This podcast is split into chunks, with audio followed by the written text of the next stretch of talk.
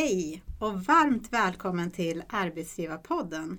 Arbetsgivarpodden är Arbetsgivarverkets podcast och med den vill vi belysa olika perspektiv, inspirera och sprida kunskap inom områden som har anknytning till arbetsgivarfrågor.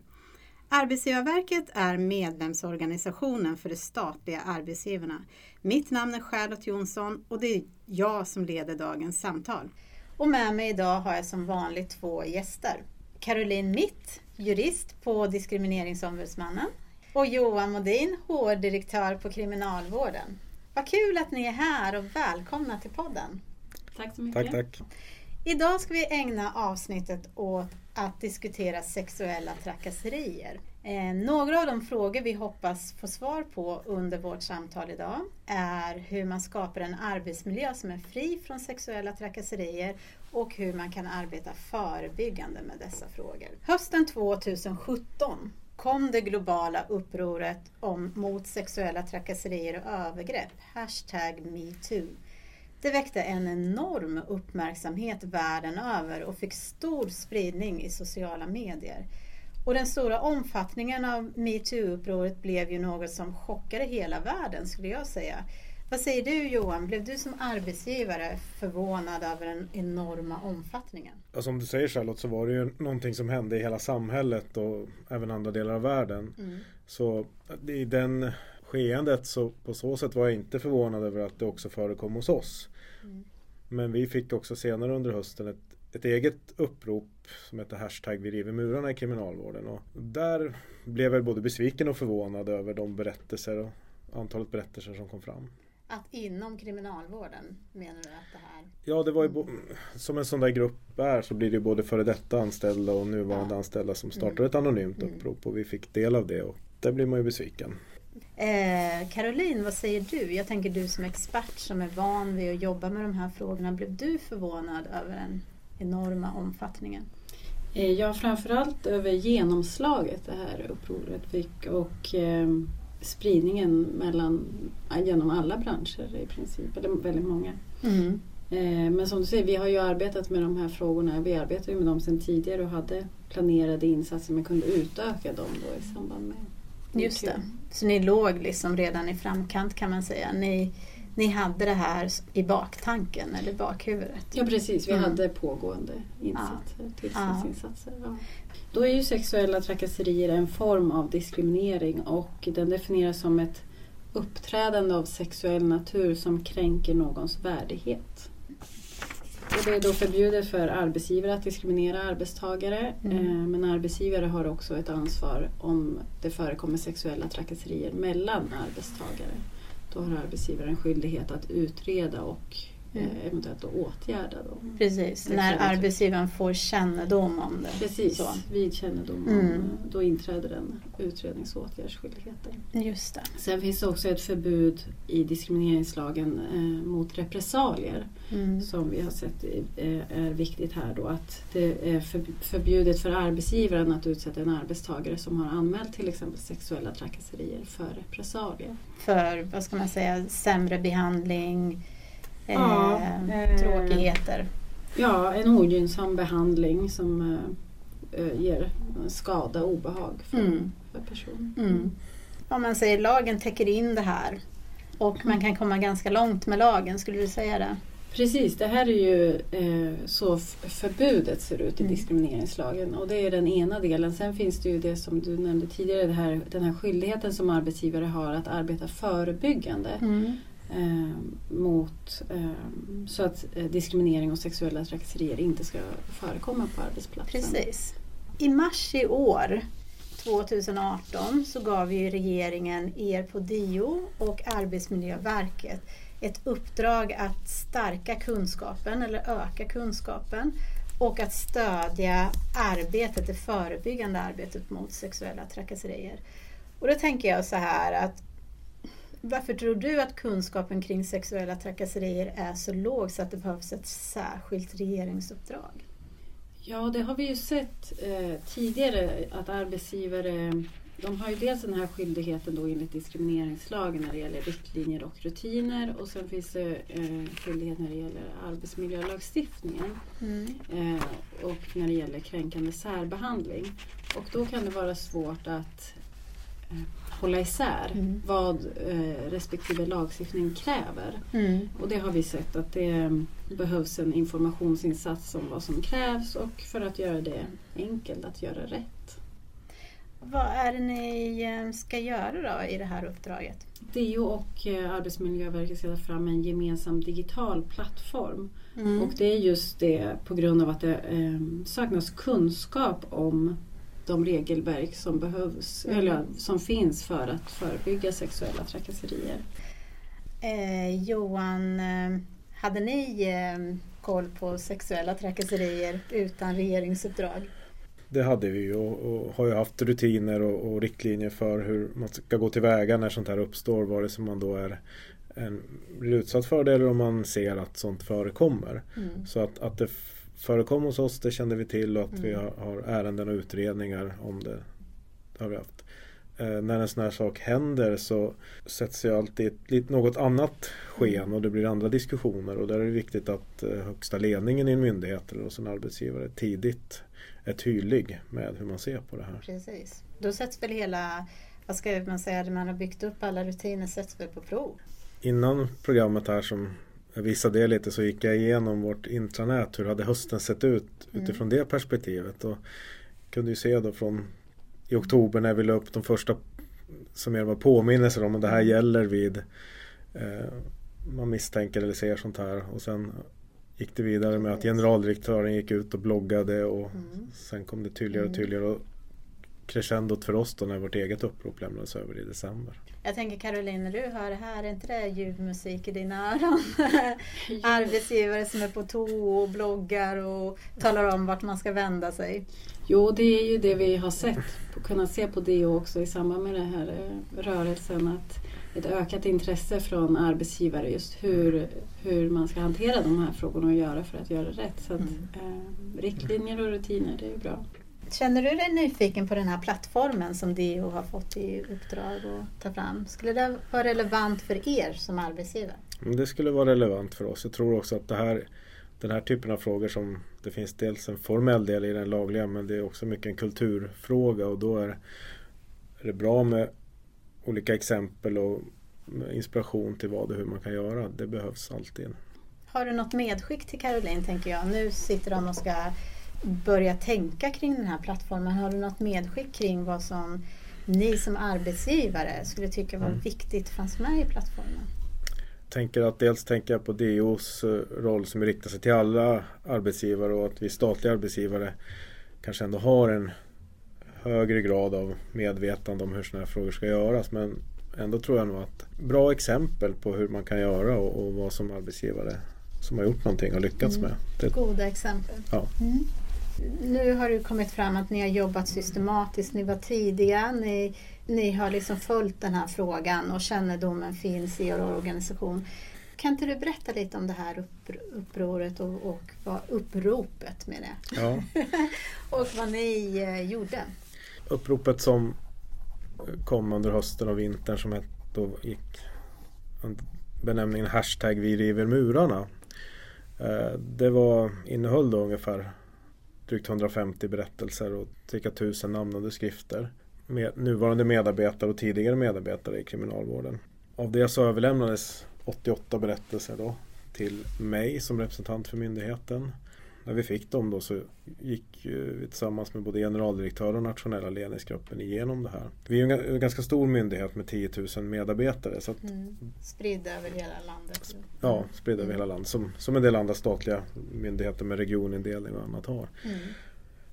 Men det gjorde vi tidigt då så gick generaldirektören ut berättade hur han såg på det både internt och externt och eh, det gick också ut att man på alla nivåer både lokala, regionala och centrala ledningsgrupper kunde ta upp det här. Mm. Vi satte oss också tidigt ner med våra fackliga parter eh, redan i december där och diskuterade hur de såg på det och de var ju väldigt angelägna också om att vara med i det här. Det, blev, det var en väldigt bra ton och samarbete. Det var, blev en gemensamt angelägenhet att gå vidare med det. Jag vet också att en av de fackliga organisationerna själva har haft en process där man tittar på hur det ser ut hos oss som, mm. som organisation. Mm. och det... kanske just därför att, de då, att medvetenheten fanns. Ja, det mm.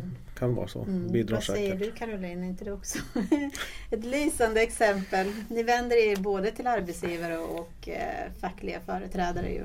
Absolut, om att arbets, arbetet kan göras gemensamt. Eh, och sen även eh, fackliga företrädare som är arbetsgivare mm. i sig själva. Precis. Behöver också arbeta med frågor.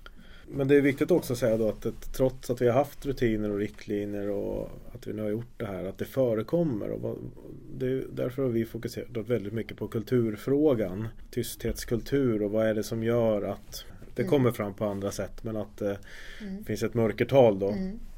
Vi har tittat på våra medarbetarundersökningar bakåt och det finns indikationer på att... Har ni fått några svar då? Jag tror det finns flera svar. Ja. Och jag tror det viktigaste och det vi har fokuserat på nu det är att vi från HR-avdelningen då är ute på de regionala chefsträffarna där man har haft det här som tema under våren och kommer ha mm. på hösten även på huvudkontoret och tar upp det. Att vi, vi har också eh, tittat på vilka verktyg vi har kunnat ta fram mm. som chefer ska kunna mm. ha med sig då i vardagen. Mm.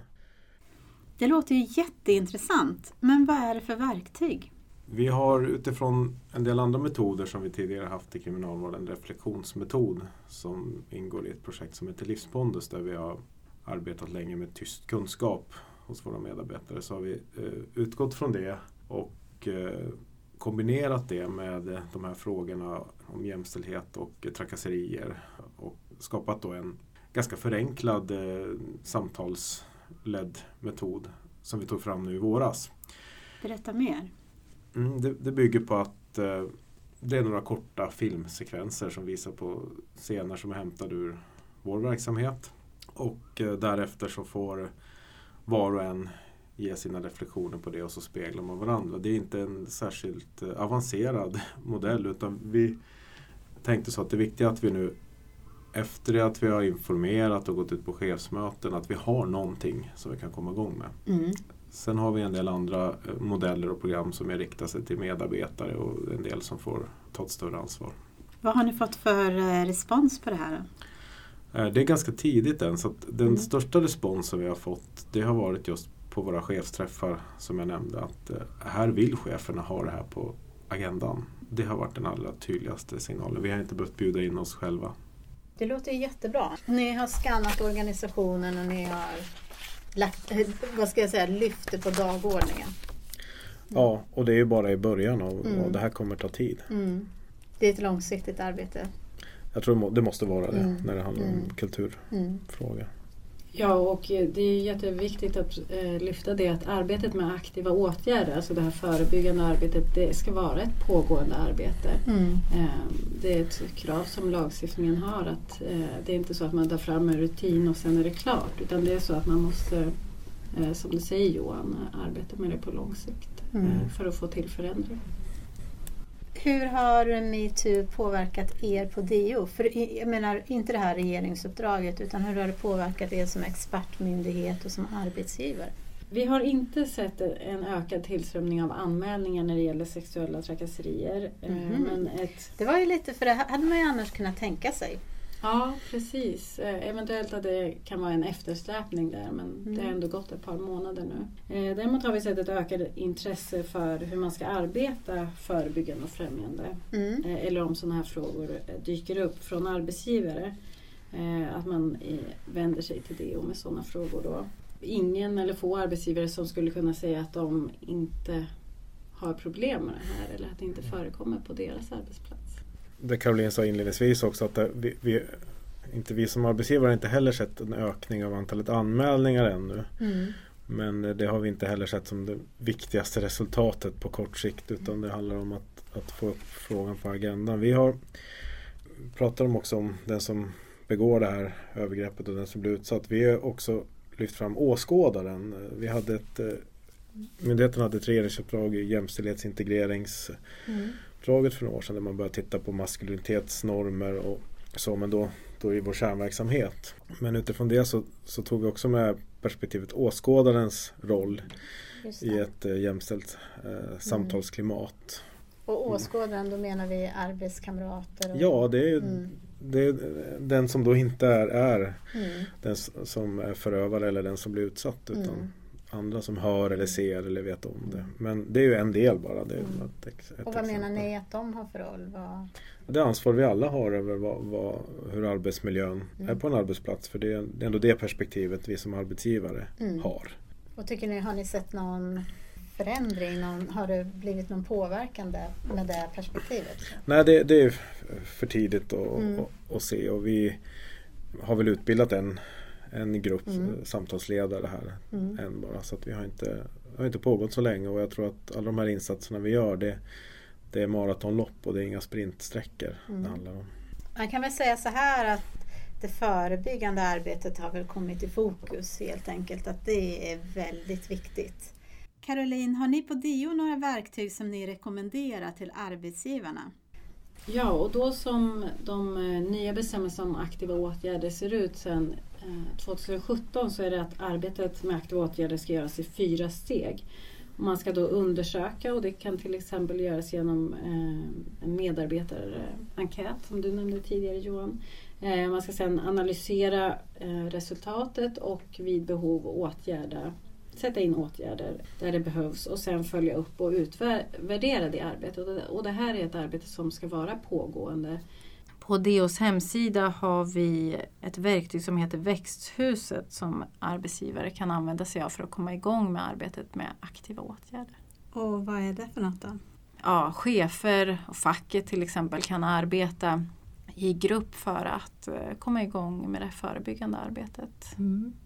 Det är som en bild va, på organisationen. Precis, mm. Ehm, ett växthus man, med olika rum. Precis, så kan man förutspå lite mer vad, i vilka situationer till exempel sexuella trakasserier skulle kunna uppstå. Precis, mm. Eh, arbetet med aktiva åtgärder innebär ju en skyldighet att undersöka hur det ser ut på arbetsplatsen och för eventuell förekomsten av diskriminering eller just sexuella trakasserier då, eh, och analysera det sen och vid behov åtgärda. Då är det något man kan ha eh, och utgå ifrån. Sen när det gäller just sexuella trakasserier då har ju arbetsgivaren en skyldighet att ha riktlinje och rutin gällande trakasserier som har samband med diskrimineringsgrund, sexuella trakasserier och repressalier. Mm. Och det här betyder om man ska ha en riktlinje, det innebär att arbetsgivaren ska ta avstånd mot de här tre beteenden. Till exempel genom att klargöra att de inte accepteras eller tolereras på arbetsplatsen. Och rutinen ska i sin tur omfatta samtliga de här tre beteendena och innehålla uppgift om vem arbetstagare som upplever sig utsatta kan vända sig till, hur arbetsgivare ska agera vid kännedom och vem som ansvarar för att händelsen utreds.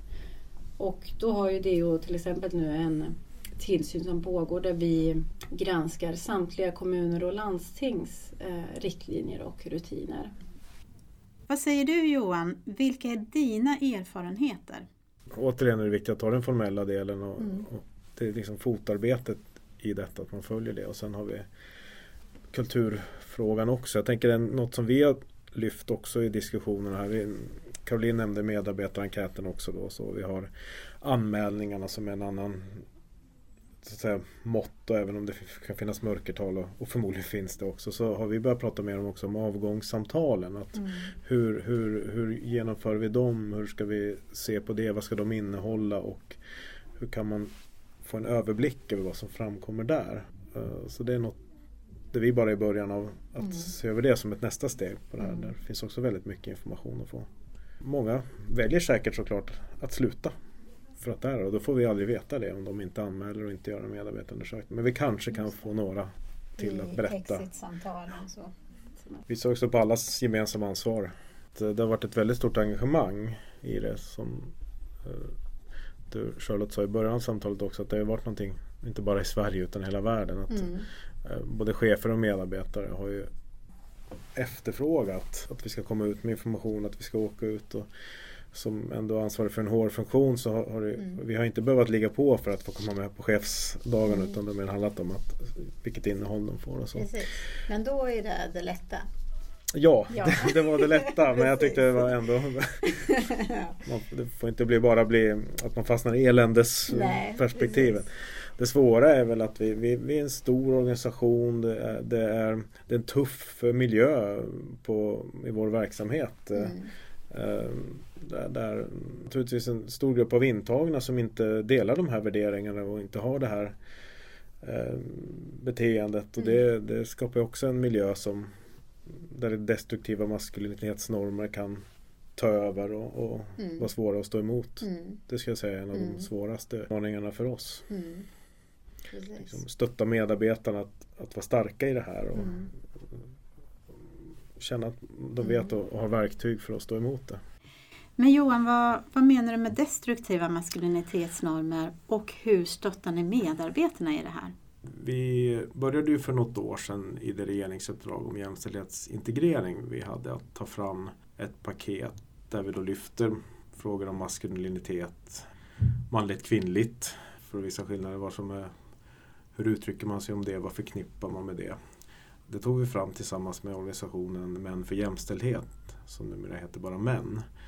Eh, och vi har kallat det åskådarens roll i det jämställda samtalsklimatet. Just det, det var det som du pratade om tidigare med åskådaren. Och det bygger alltså mycket på den metod eh, män då redan hade. Här är ju då fokus på vår personal. Vi medvetandegör de här frågorna så att man tänker på det. För vi har ju då, som jag varit inne på tidigare, en utmaning med alla våra klienter. Eh, Många delar inte de värderingar vi har eller man har andra uttryck och så. Mm. Och då behövde vi börja med personalen. Att hjälpa dem och, och stötta dem. Och en del av dem har utbildats till samtalsledare. Eh, prata om de här frågorna. Och eh, vi har utbildat en Ska omgång. de, pr- då pratar de med andra? Ja, så Mm. att vi, vi börjar med våra medarbetare som, Mm. så att vi hjälper dem att se de här frågorna, att eh, skapa förändring också, att vi inte bara som det andra verktyget jag sa, vi, där vi visar filmer och man reflekterar över filmer. Här går Mm. vi längre, att Mm. vi eh, tar upp de här mm, frågor och utmanar genusnormer. För vi skapar en trygg arbetsplats Mm. och då är det här väldigt viktigt. Det Mm. handlar om den lägsta delen av en våldspyramid med trakasserier och, och jargong kanske och sånt som vi inte förknippar med våld annars. Mycket handlar om just våldsprevention. Att eh, vi tittar på den här våldspyramiden som vi kallar det och jag nämnde att där det finns en del beteenden som man måste betrakta som våld. Mm. Eh, och det kan vara jargong eller rena trakasserier också då för den delen. Men just våldspreventionen i, i, kopplat till maskulinitet. Med era klienter så måste ju den vara väldigt framträdande. Det är något som om vi lämnar just det vi pratar om nu hur, som arbetsgivare och så, så finns det ju i vår verksamhet en mängd olika behandlingsprogram och, och metoder och personer som jobbar med det här och får Mm. beteendeförändringar. Det är samtidigt viktigt för mig att, att vi inte blandar ihop det arbetet med, med där vi ska ge verktyg med personalen och hjälpa det. Att det är Men två visst- separata arbeten. Ja, Mm. det, det är jätteviktigt Mm. för mig att och, och betona det. Men, men det är ju samtidigt i grunden psykologi och beteende vi pratar Mm. om. Bara se någonting och reflektera. Det, det ger inte i sig en, en, förändring. Mm. Det, det kan skapa en, en insikt. Och det är det vi, det är nästan när man sen utmanar dem. Ja, men jag tror jag nämnde det också men, men det viktiga är att just att inte bara eh, reflektera och medvetandegöra utan också åstadkomma förändring. Mm. Då behöver man ta det vidare än det vi har börjat med nu och medvetet börjat med att visa exempel och reflektera kring det. Det är en viktig Mm. början. Sen behöver man på För det handlar ju om att förändra beteenden. Och det tar tid. Efter höstens fokus på sexuella trakasserier, vad skulle ni på DIO säga är de tre viktigaste erfarenheterna som ni har gjort? Det vi har sett dels det är ju att det har blivit tydligt att ansvaret har flyttats från den som har blivit utsatt till eh, arbetsgivaren som faktiskt har ansvaret för att, eh, ja men dels som vi pratade om nu då, förebygga att sexuella trakasserier uppstår eller förekommer och dels eh, att åtgärda om det eh, förekommer. Det här är en väldigt intressant utveckling tänker jag. Att, för det är väl det som man eh, har velat eller att man flyttar fokus ifrån, ifrån den drabbade och ifrån den enskilda personen till om man säger med strukturen och den som kan ha ansvar för, för strukturen. Precis, och det, det, eh, ja, dels är det det som följer av diskrimineringslagen att det är arbetsgivaren som är ansvarig. Och sen så kan man säga att vi hoppas och tror att det här har lett metoo-rörelsen har lett till ökad medvetenhet och ökad förståelse för de strukturer som leder till diskriminering. Eh, sen eh, kan vi väl säga en annan erfarenhet är att det eh, saknas kunskap på vad det faktiskt är som krävs av arbetsgivare. Eh, att det finns ett behov av informationsinsatser eller olika former av insatser för att ehm, ja, ge information till arbetsgivare hur de ska arbeta med de här mm. frågorna.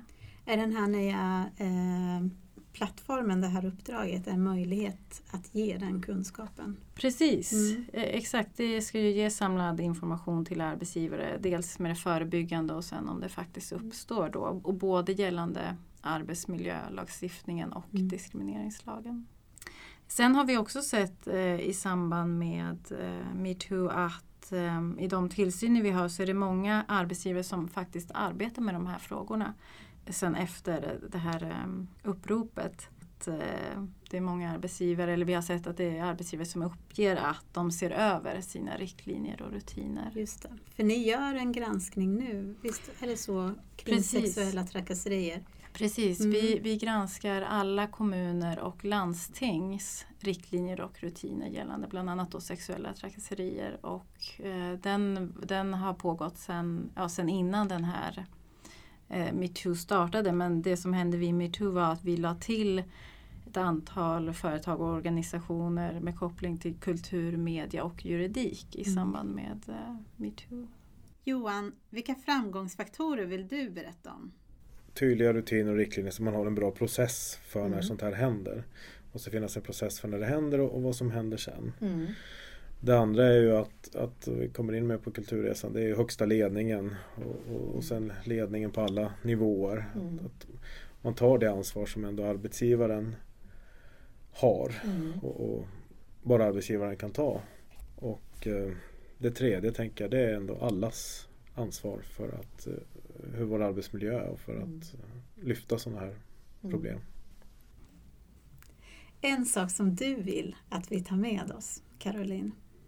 Det är ju att arbetsgivaren har ett stort ansvar när det kommer till arbetet med, mot sexuella trakasserier. Ha, ha riktlinjer och rutiner för det och att det just är arbetsgivarens ansvar och sen kan DO, att det följer av lagstiftningen och sen kan DO kontrollera att det, det följs i, i tillsyn, genom tillsyn men, men att det är arbetsgivarens ansvar. Mm, arbetsgivaren kan aldrig eh, svära sig fri från det ansvaret. Så. Nej, mm. det följer av lag. Sen vill jag också påminna om repressalier. Det har vi sett i våra tillsyner att det glöms ofta bort i de här eh, dokumenten, eh, riktlinjer och rutin mot eh, sexuella trakasserier. Att man missar den delen och det, det är en viktig del och det handlar ju om att man inte ska riskera att bli utsatt för bestraffning eller hämndaktion för man anmäler eller påtalar sexuella trakasserier. Mm. Ser ni det sen i era individanmälningar? Just du säger att ni ser i tillsynen att man missar repressaliedelen. Ser ni, finns det någon koppling sen till individanmälningarna? Finns det anmälningar om repressalier och så? Eh, vi får in anmälningar när det gäller repressalier. Sen vet vi inte för det, det är ju eh, syftet med riktlinjer och rutiner också är att det ska finnas ett sätt att anmäla om man upplever sig utsatt för repressalier. Då. Och det kan vi se i att det inte finns i rutiner och riktlinjer. Sen vilken effekt det får om det leder till att personer inte anmäler då, mm. det, det är svårt att säga. Det kan man ju tänka sig att det påverkar klimatet på den här tystnadskulturen som man har pratat om kring metoo, att det upprätthåller den. Johan, en sak du vill att vi tar med oss? Också där vill jag falla tillbaka på en del grunder och det är det systematiska arbetsmiljöarbetet. Att man, man där har en process och följer upp det mm. årligen och på alla Så nivåer. kan man lägga in det här arbetet i det? Eller? Det, det, det är en, mm. en del mm. i det. Um, i, Jo, nu, jag kommer ihåg sen, sen också uppföljning är ju en utmaning i staten och andra verksamheter. Man startar gärna upp saker. Mm. Nu, start, nu är vi energi och engagemang i den här frågan. Precis. Så att då gäller det att följa upp att vad händer nu med de insatser vi har startat upp. Mm. Mm. Det är en utmaning för allt vi gör i mm. myndigheterna. Precis också det Caroline nämnde på slutet, den här viljan att, att man, man vill åstadkomma något. Och det är inte bara för att man har en formell skyldighet, även om det är viktigt för oss som, som myndigheter, utan viljan att göra någonting och att eh, ha frågan på dagordningen. Tack så hemskt mycket ska ni ha. Om du som lyssnar har några frågor eller förslag på ämnen som du vill att vi ska prata om i podden, hör gärna av dig till oss på arbetsgivarpodden snabela arbetsgivarverket.se. Mitt namn är Charlotte Jonsson. Hej då och trevlig sommar! Hej då!